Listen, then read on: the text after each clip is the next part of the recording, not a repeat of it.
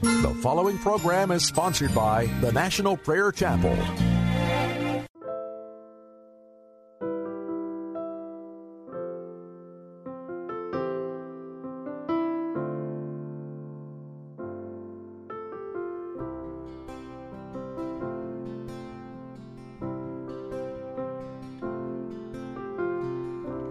Choose this day whom you yourself or the Lord. Give him your heart, his call you've heard. Give it all to the Lord. Choose this day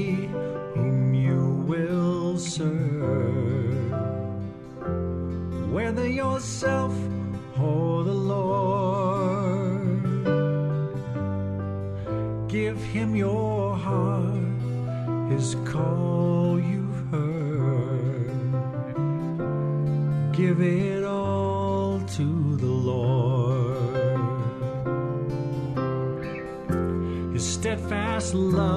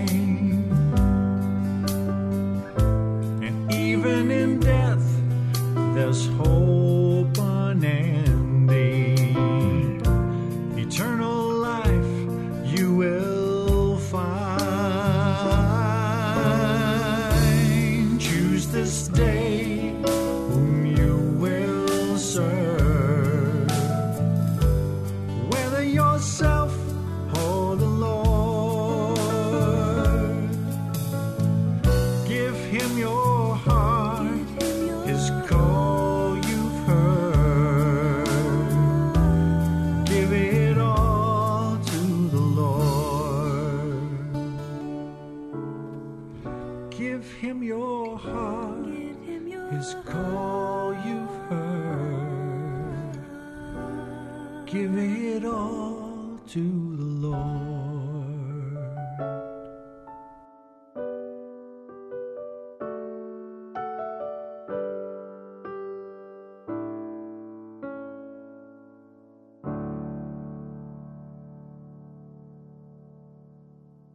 Today's sermon is pre recorded. two altars. Lord, Lord Jesus, I cry to you today like blind Bartimaeus. I need to see. Son of David, have mercy upon me. Son of David, have mercy upon the National Prayer Chapel. Son of David, have mercy on Washington, D.C. and upon America. Thank you, Jesus. Thank you, Lord. In your name we pray. Amen.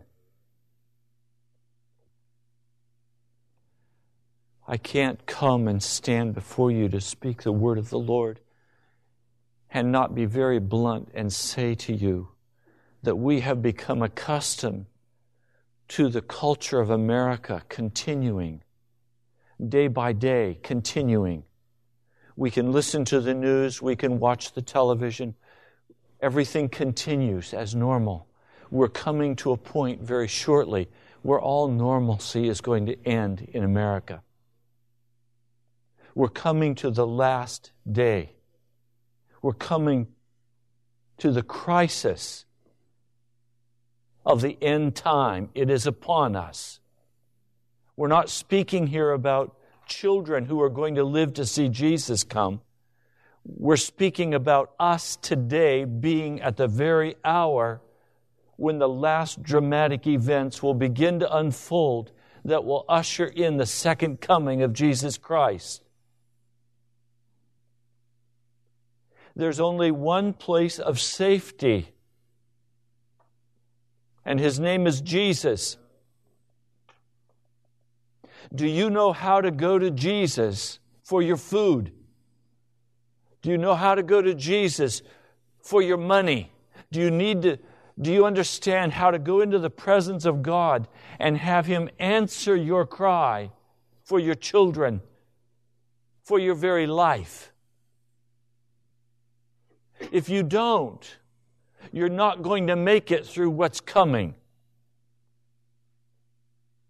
If you think you can look at Social Security and there is security, you have misunderstood what's happening in America. America is on the verge of bankruptcy. Our economic system is not going to continue as it is now. I don't say these things to frighten you, but I say that, that if I say this to you now as it happens, you're not going to come back to me and say, Pastor, why didn't you speak this? What are you going to do with your money? How are you going to survive? How will you pay your house mortgage? How will you pay for your food? How will you cover your basic necessities? Many of you will lose your jobs. What are you going to do? The scripture says if you get tired running with men, how are you going to run with the horses? There is nothing that you have experienced to this point that can even begin to compare with the trauma that is about to come upon America and upon our lives. We're at the end time. Now, there's only one reason why fear should rise up in our hearts, and that is if there's sin in our hearts if we're washed by the blood and we're clean before Jesus, then the scriptures say, Lift up your eyes, lift up your head, and rejoice, for the hour of your deliverance has come. I mean, what would you think today would happen if one of these prosperity preachers would land in his jet airplane in the Sudan and get out and go to a village where they have nothing and begin to tell them about how they could be financially prosperous. And that Jesus wants them to, to have a Cadillac. I mean, what response would they get from those people in the Sudan who daily are dying for the cross of Jesus Christ?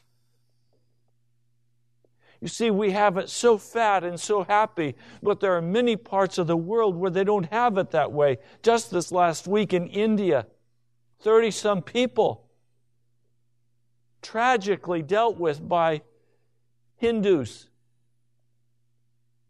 Bitterness and anger in the Muslim community against those who would call themselves Christians. I mean, what would happen today if you were forced into a line and when you came up to the officer, he said, Are you willing to die for your faith in Jesus Christ? If so, go to the right. If you're not willing to die and you're willing to compromise a bit so that we can all get along together, go to the left. Which way would you go? would a husband choose one way and a, and a wife another way? How are you going to stand? We're at the end. And there's only one place of safety, and that's in Jesus Christ.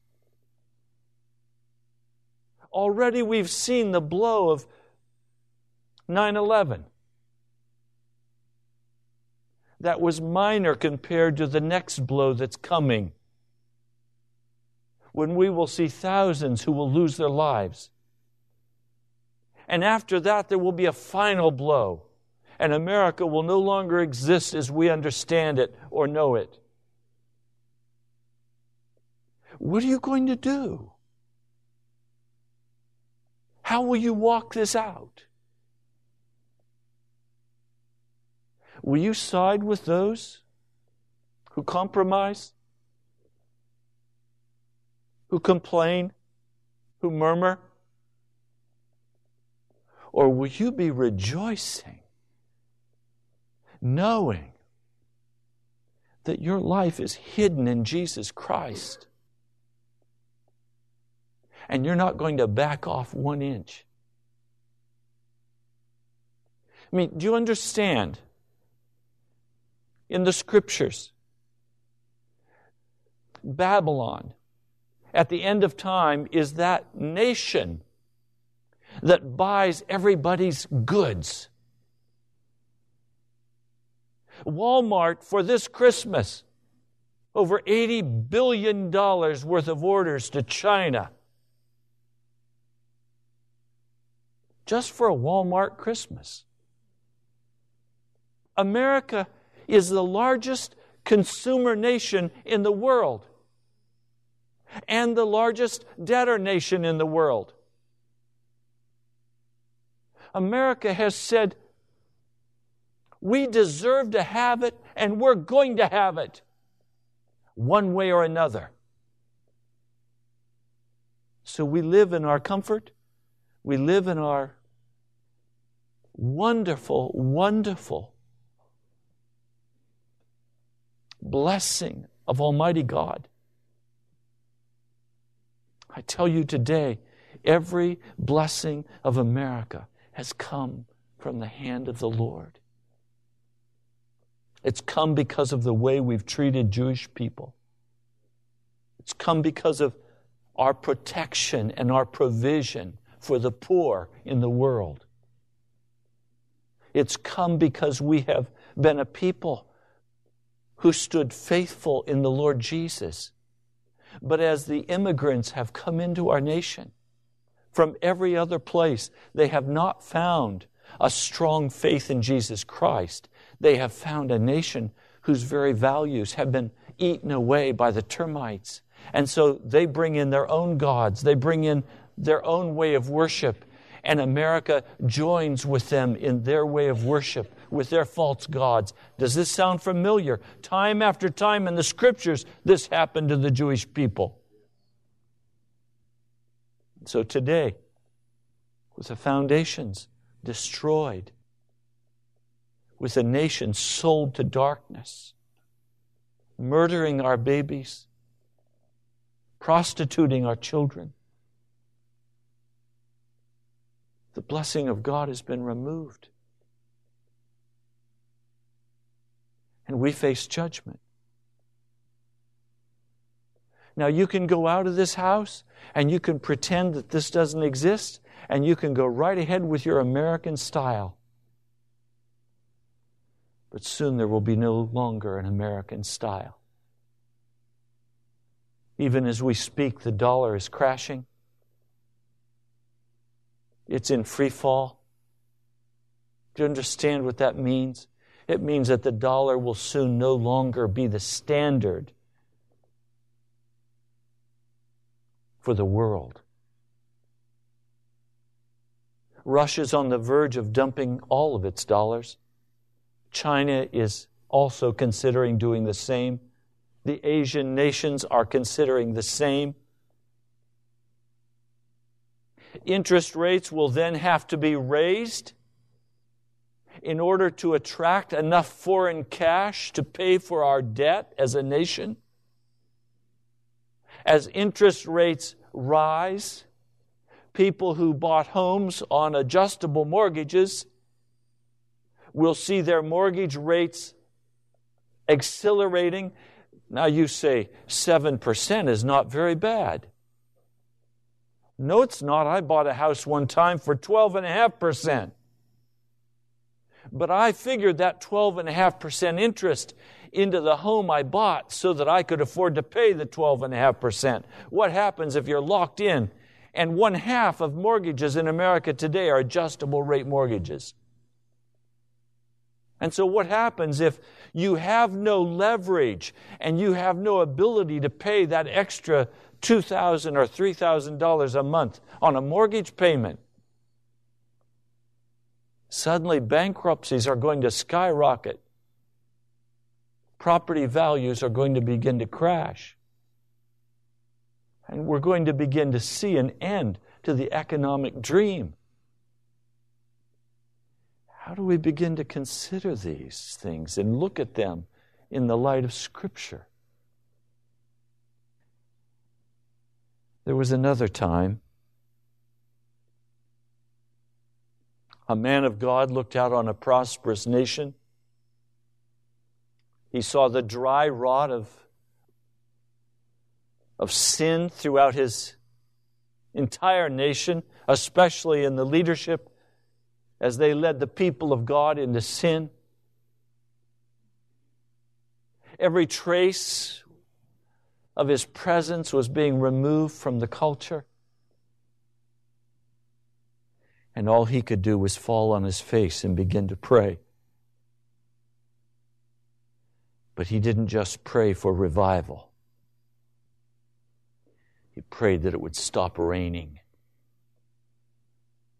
and it was an agrarian culture. And if the rain stopped, the good times stopped. So the word of the Lord comes to Elijah and tells him, Go to the king.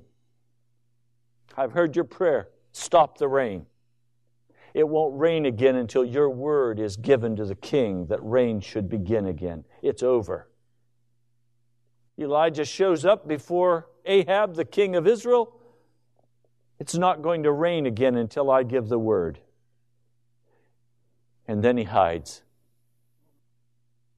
Ahab sends messengers to every country in the then known world searching for him. Where is he to be found? First at the brook, and then it ran dry.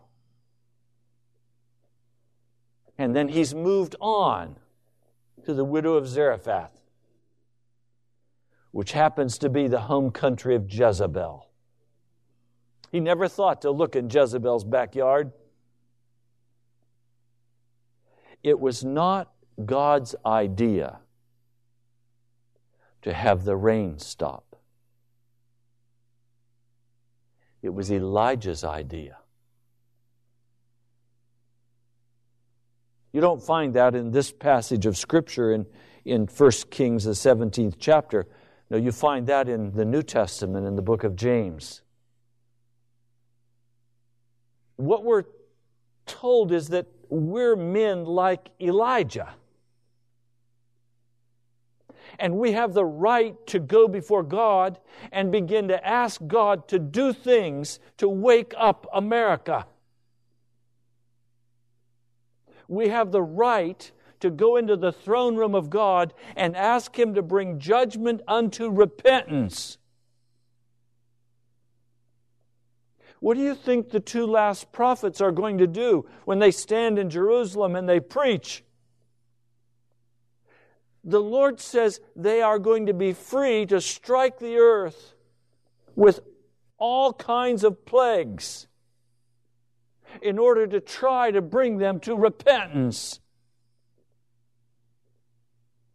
So it means we've got to come to a clear separation of ourselves from the culture of America so that we can get enough distance to know how to begin to pray for judgment unto repentance in our families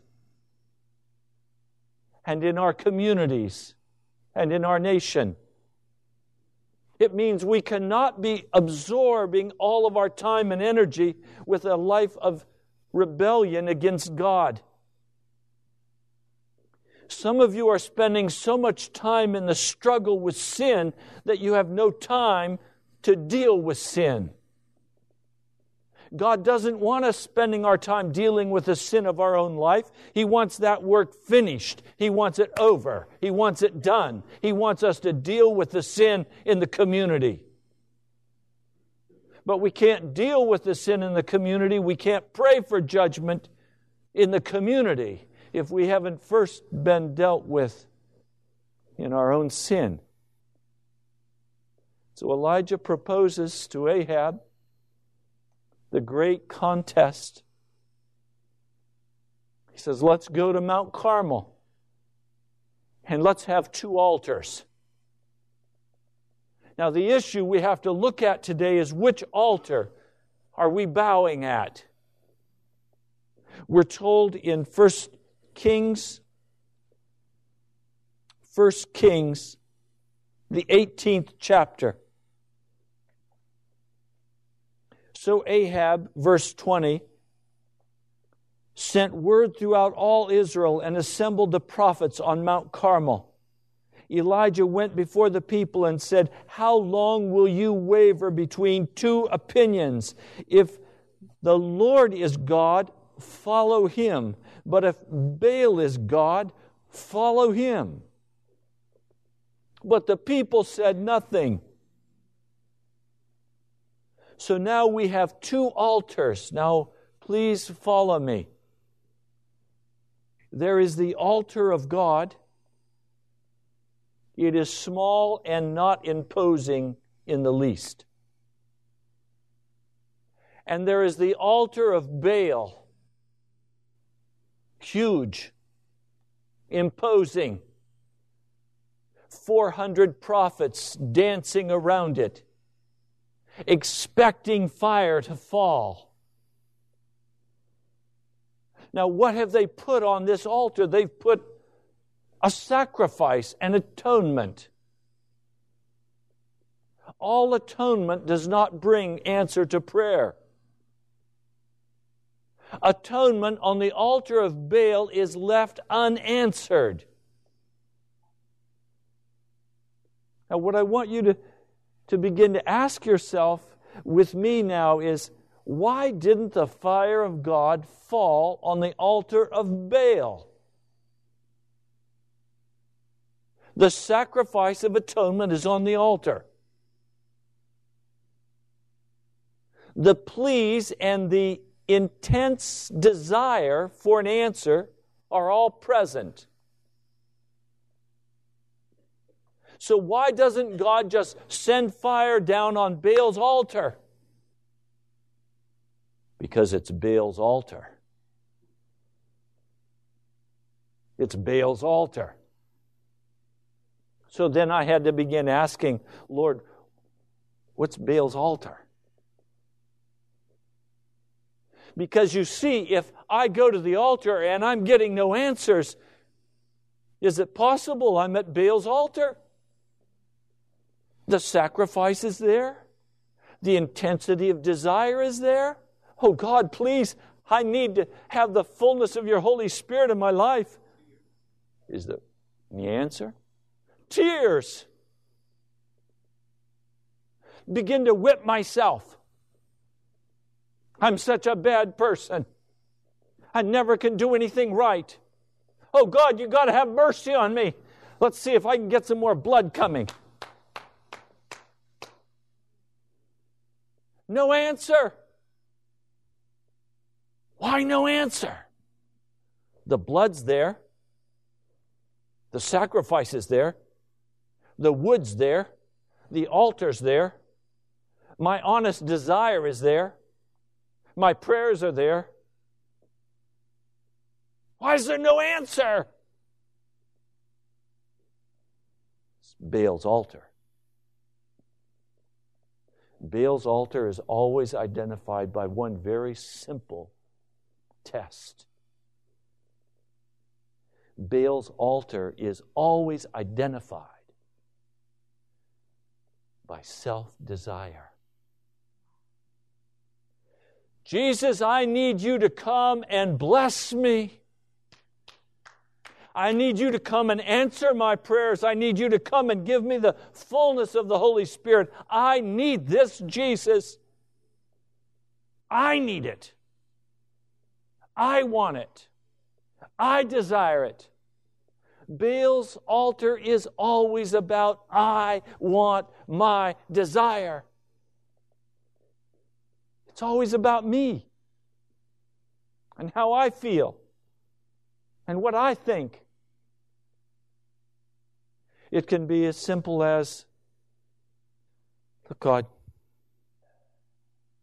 I need money. I need money. I'll beat myself as long as I need to if you'll give me money. I'll tell you how bad I am. I mean, I'll do anything if you'll just give me money. Or love, or acceptance, salvation. God, I'll do anything if you'll just give me eternal life. What I want, Jesus, is to live forever. By the way, Jesus, I want a nice house over there too. I want the streets of gold, and I want a little respect over there. It's about what I want. Baal's altar is always about what I want. It can be religious or it can be totally non religious, but it's always about what I want. It always has to fit into my schedule. I talk with someone and they say, or I say to them, Will I see you tomorrow? Oh, no, Pastor. I had this shower I have to go to tomorrow. Oh, God didn't fit into your schedule tomorrow. Now, Pastor. No, God didn't fit into your schedule. I can't tell you how many times I've said to somebody, Are you willing to commit your way to Jesus Christ even when it doesn't fit in your schedule? I'll say to some people who come to the National Prayer Chapel, how much longer do you want to visit the National Prayer Chapel? And they look at me. I say, Yes, you're a wonderful visitor and we love you. But you are a visitor, you know that. Because you come when it's convenient. When something else, something else is on the schedule, that's first. You come when it's convenient. See, this Baal altar is all about convenience, no sacrifice. No sacrifice of time or money, no sacrifice of pleasure, no sacrifice of love, no sacrifice of contentment. Baal's altar is about beating myself up until you take pity on me and give me what I want. Baal altar requires that you be an incredible victim. Incredible victim. Now, I mean, look how bad my boss treats me. Look how bad my family treats me. If I just had a little respect for my kids. Know, look how bad it is. Look how bad life is. You know, God, all I need you to do is improve my life a little bit. Now, you understand? Baal's altar is where most of the body of Christ worships today. And there is no answer. And so, because there's no answer, we've got to get some entertainment going. I mean, you can't have just emptiness. You, if God's voice is not going to come, then we better strike up the band. We better have something going so that at least you can come for the magic tricks. Now, the latest strategy in seeker sensitive church is to have committees meet with the pastor to plan the sermons because they want to ensure that the sermon is not offensive and is all inclusive. I can tell you today I did not get this word in a committee. I got it on my knees before God. It's not very politically correct. So here is this grand display of religiosity, and there is no fire. There's no answer. And the Baal altar always says, okay, if there's no answer, come back and beat yourself up some more.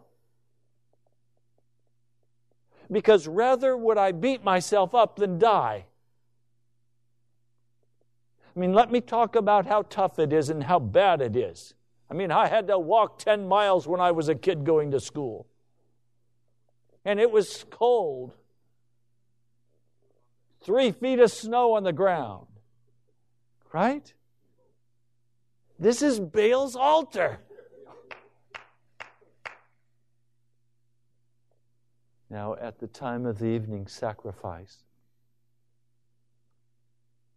Elijah said, Come, come close to me. How do you tell a million people come close to me? I don't know. But then he took 12 stones 12 stones. Four, eight, 12. That means the altar was probably only about that high, if that high. Nothing imposing about it.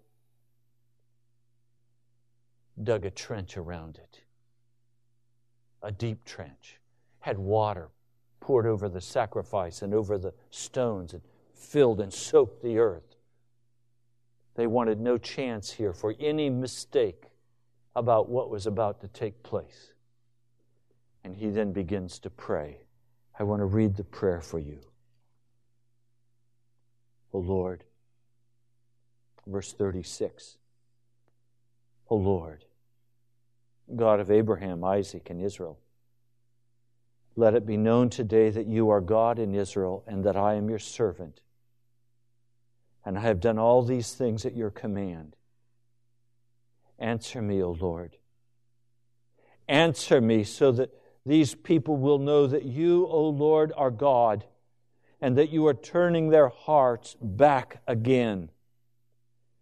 Then the fire of the Lord fell and burned up the sacrifice, the wood, the stone, the soil. It also licked up the water in the trench. And when the people saw this, they fell prostrate and cried, The Lord, He is God! The Lord, He is God!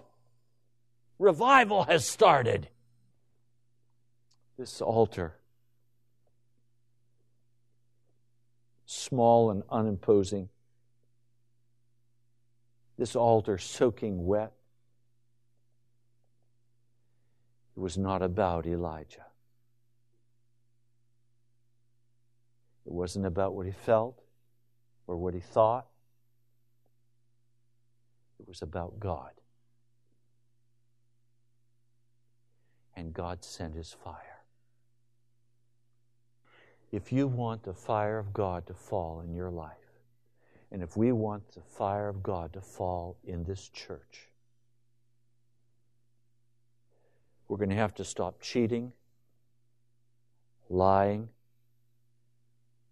We're going to have to stop the anger and the bitterness. We're going to have to let go of the self righteousness and the judgment. We're going to have to walk upright and clean before Almighty God and come to this altar and let Jesus cover us. And He will. He will cover us. There's no self condemnation here. There's no, I wish I would have, or if I could have, I would have. There's no, I'll do a better job next time. There's just,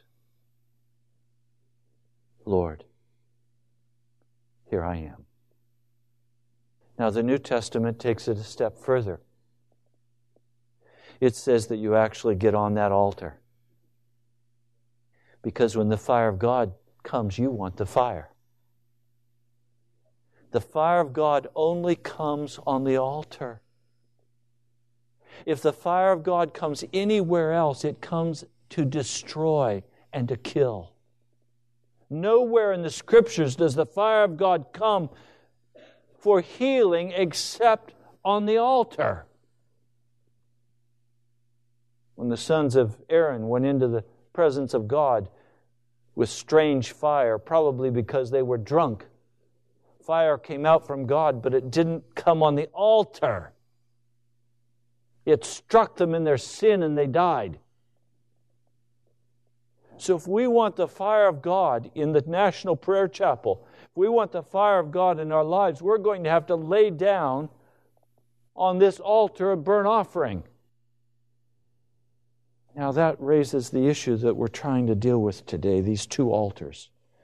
Because you see, I have some other altars that I've become very accustomed to laying down on. I've not ever just stood at Baal's altar, I always climb up on his altar too. And I offer my life on that altar. What do I mean? Offer my life at work. What's most important is that I get a paycheck.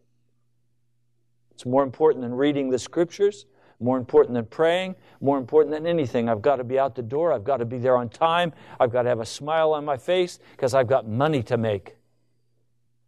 Lay on that altar of, of the job. You can identify some other altars that you've been climbing on. How many times have you climbed on the altar of, if I have to do this to be loved, then I'm going to do it? Because what's most important is that I keep the peace and everybody loves me. So if I have to climb up on that altar, Lord, forgive me. But you understand why I can't be over there on Elijah's altar.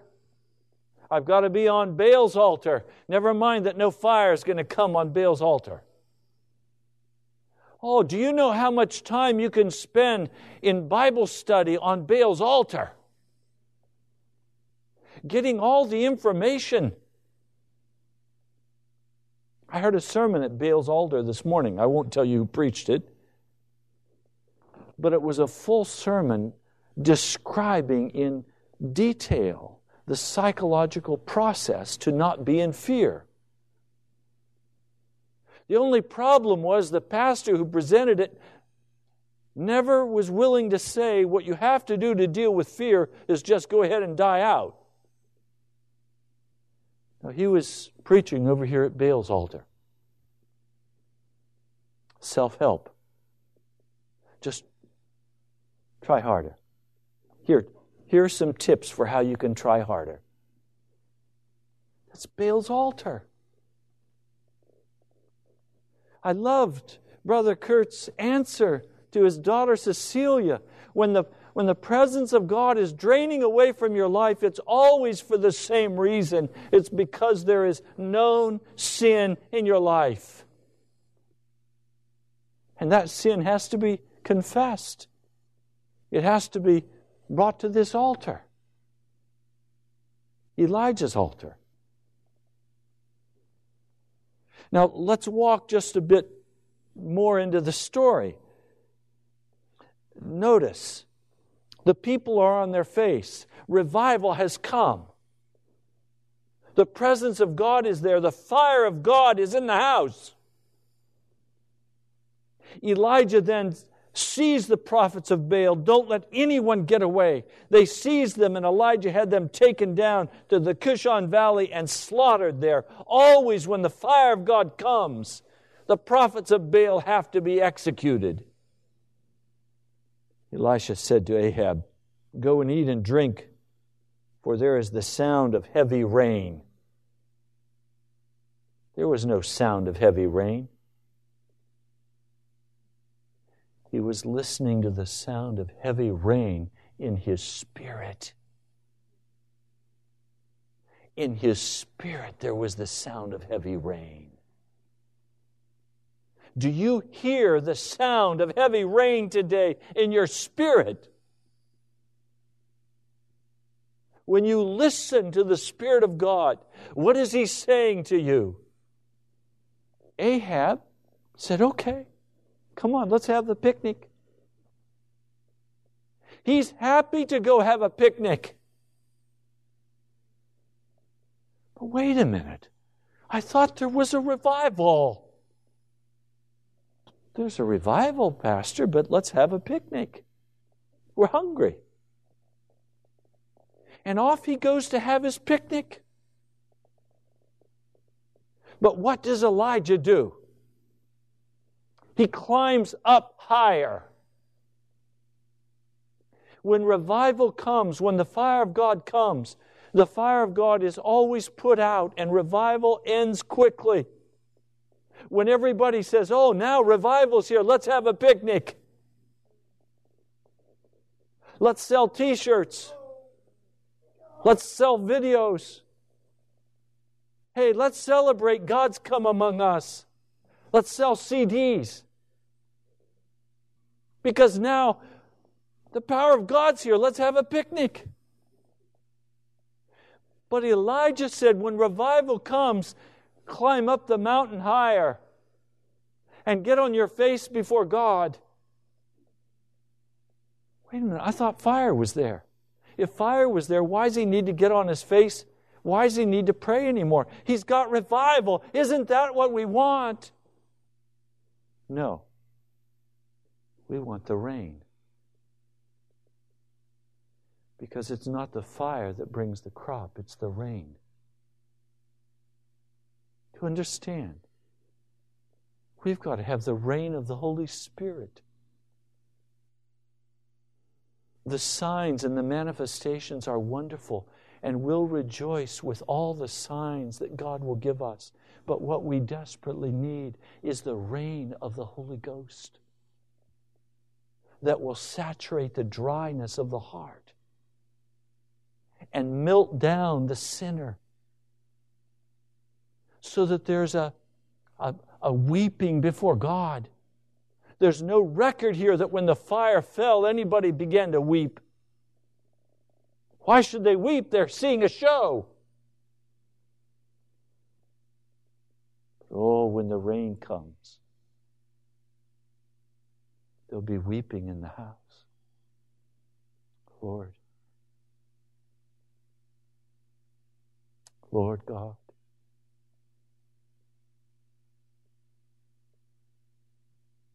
I ask for the fire.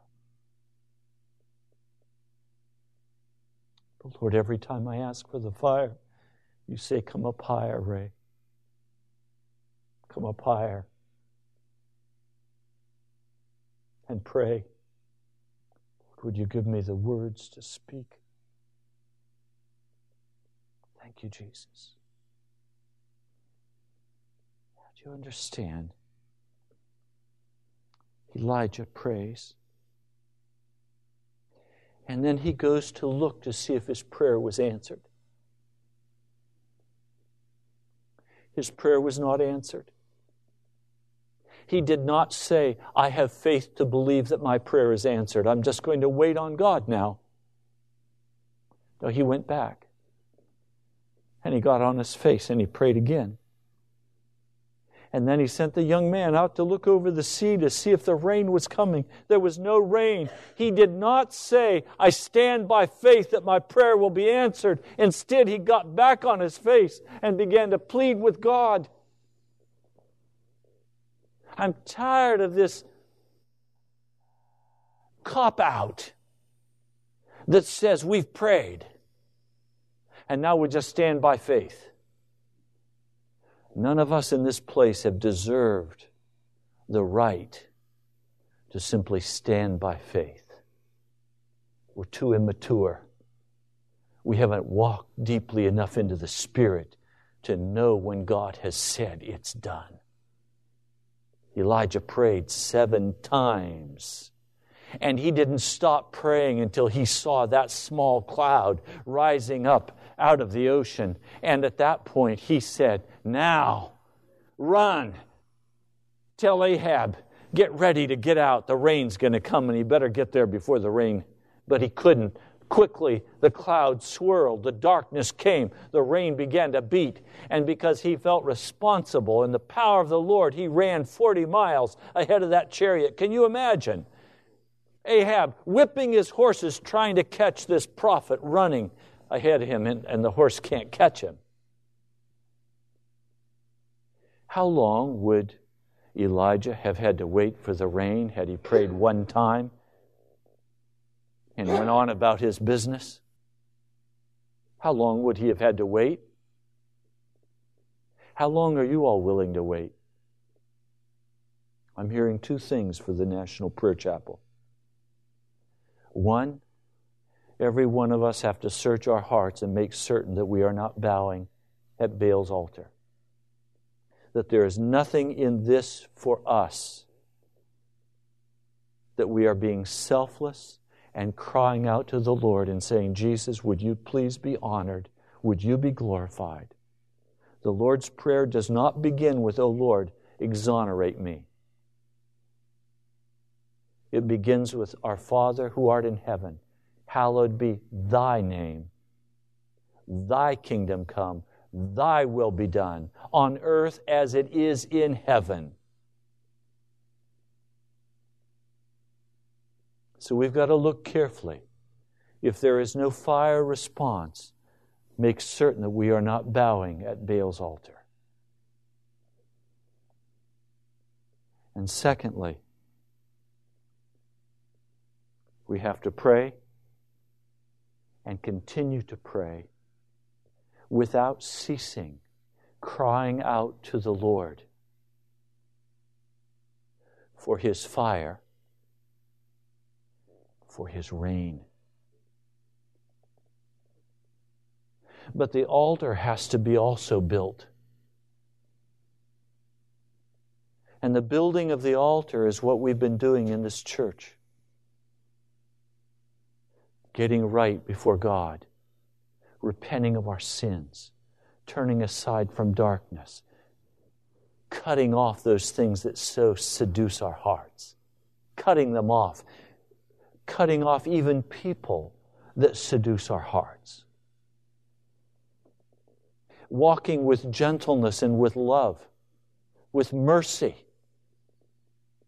Coming to a place where we know that now our whole focus is going to have to be not on what we need and not on what we want, but seeking first the kingdom of God and His righteousness, knowing that all these other things will be given to us as well.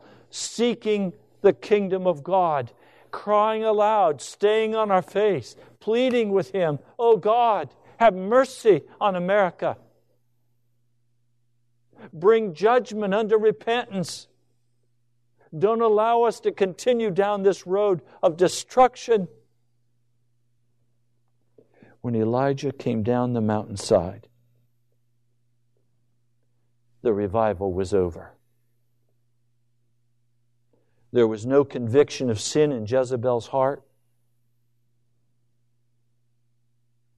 There was only a reestablishment of the old ways.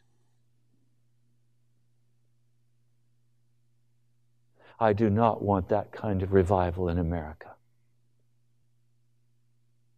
I recognize that God has called each of you here, and He's assigned you a place at the National Prayer Chapel. He's called you to deal with every area of known sin. He wants a people, regardless of how small, to be washed in the blood, to be clean before Him. No longer walking in our own way, but walking in the way of the Lord Jesus Christ. He wants a people who will not play games with Him, a people who will not be self centered, a people who will not be only concerned about what they're going to get out of the deal, but a people who are willing to lay it on the altar and who are willing to climb on the altar. Now, you recognize that as you've walked more and more deeply into the way of the Lord Jesus Christ, it's in total opposition to the cultural American church. It is in total agreement with the church in the Sudan, with the church in China, with the church in India, other parts of the world where persecution is rampant. They're walking this way. They're talking with friends. They're secretly slipping them Christian literature. They're confronting them with their sins. They're saying, Come and walk with me. Come and be a Christian with me, knowing that that very act could cost them their lives. While we in America are concerned about our job and our, our this and our that. The Lord is calling for a people here at the National Prayer Chapel who will recognize that difference and who will begin to hear in their spirits the rain of the Holy Ghost. And because you hear it in your spirit, you will pray for it for America. You'll cry aloud to the Lord. You won't stop until your prayer is answered. Thank you so much for joining us. You've been listening to Pilgrim's Progress, brought to you by the National Prayer Chapel in Woodbridge, Virginia. Come join us at nationalprayerchapel.com or our sister website, revivalnow.church. God bless you. We love you. Now unto him who is able to keep you from falling and to present you blameless before the presence of his glory with great joy, with great joy. Now unto him who is able to keep you from falling and to present you blameless before the presence of